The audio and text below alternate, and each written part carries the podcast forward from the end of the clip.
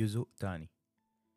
في العام 2001 شهدت أوروبا ومع الولايات المتحدة العديد من الأحداث والإضطرابات العنيفة بين الأقليات الثقافية اللي كانت بتطالب بتحسين أوضاعها وبين مجتمعاتنا الجديدة.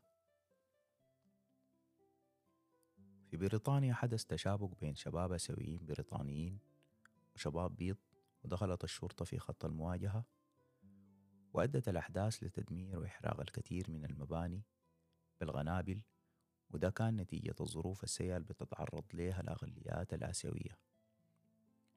فبريطانيا كانت بتعاني من انخفاض فرص التوظيف نتيجة ابتعادها عن التصنيع الإنتاجي وتبنيها سياسات اقتصادية متخبطة.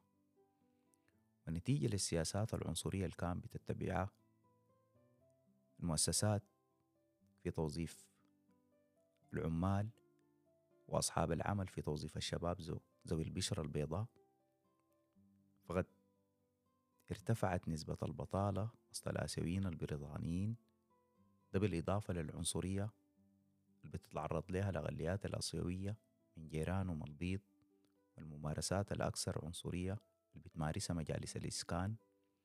اللي كانت بتوزع وبتجمع الآسيويين في مناطق سكنية بعينها.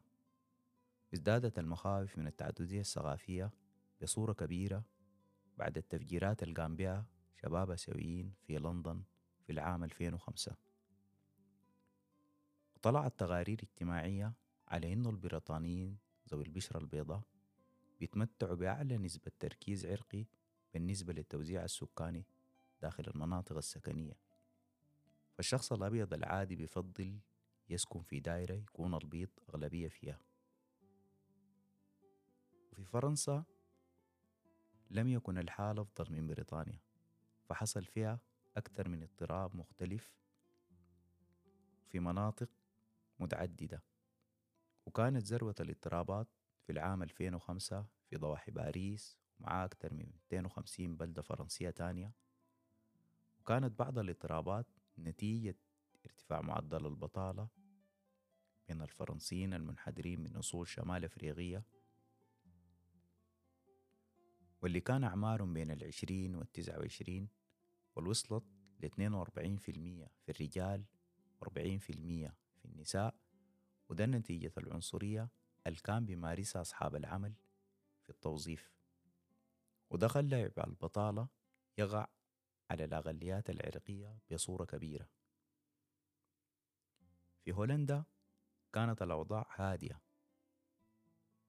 فهي بتعتبر أكثر تقبل وانفتاح من بريطانيا وفرنسا نحو التعددية الثقافية ومناهضة العنصرية.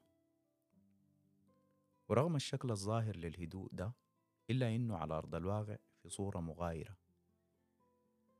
ففي واحد من التقارير الصدر قبل سنوات أشار إلى أنه مستويات البطالة وسط المهاجرين من أصول غير أوروبية وصلت لمعدلات مرتفعة جدا. فالأقليات ذات الأصول التركية والمغربية في هولندا. بتعاني من معدل بطالة بيصل ل 30% مقارنة بمعدل بطالة 6% فقط بين الهولنديين أنفسهم. في الخلاصة ونتيجة لأنه سياسة التعددية الثقافية ما كانت بتطبق بشكل فعال أحيانا بقصد أو بدون قصد دخلاها ما تكون كافية للأقليات عشان تشعر بالاندماج داخل الأغلبية المتفوقة عليها. وده خلى الأقليات كمان تسعى لحماية نفسها بالانعزال والرجوع لثقافتها والتمسك بها تحاول تنتزع حقوقها بالتظاهر والعنف. وده بخلي الاندماج والتعددية الثقافية هي أكثر القضايا السياسية والاجتماعية الشائكة واللي بتدخل بدورها في العديد من القضايا الأخرى. اللي بيصعب الفصل بينها. فمن ناحية تجد الأقليات عايزة تحصل على حقوقها كمواطنين عاديين دون تمييز بما إنها بقت بتحمل جنسية البلد الجديد. في نفس الوقت البلدان دي بترى إنه الأقليات بتحاول تفرض ثقافتها وتقاليدها وده بأثر على الهوية الوطنية الخاصة بالبلد نفسه. وسط النزاع الدائم ده بين الطرفين.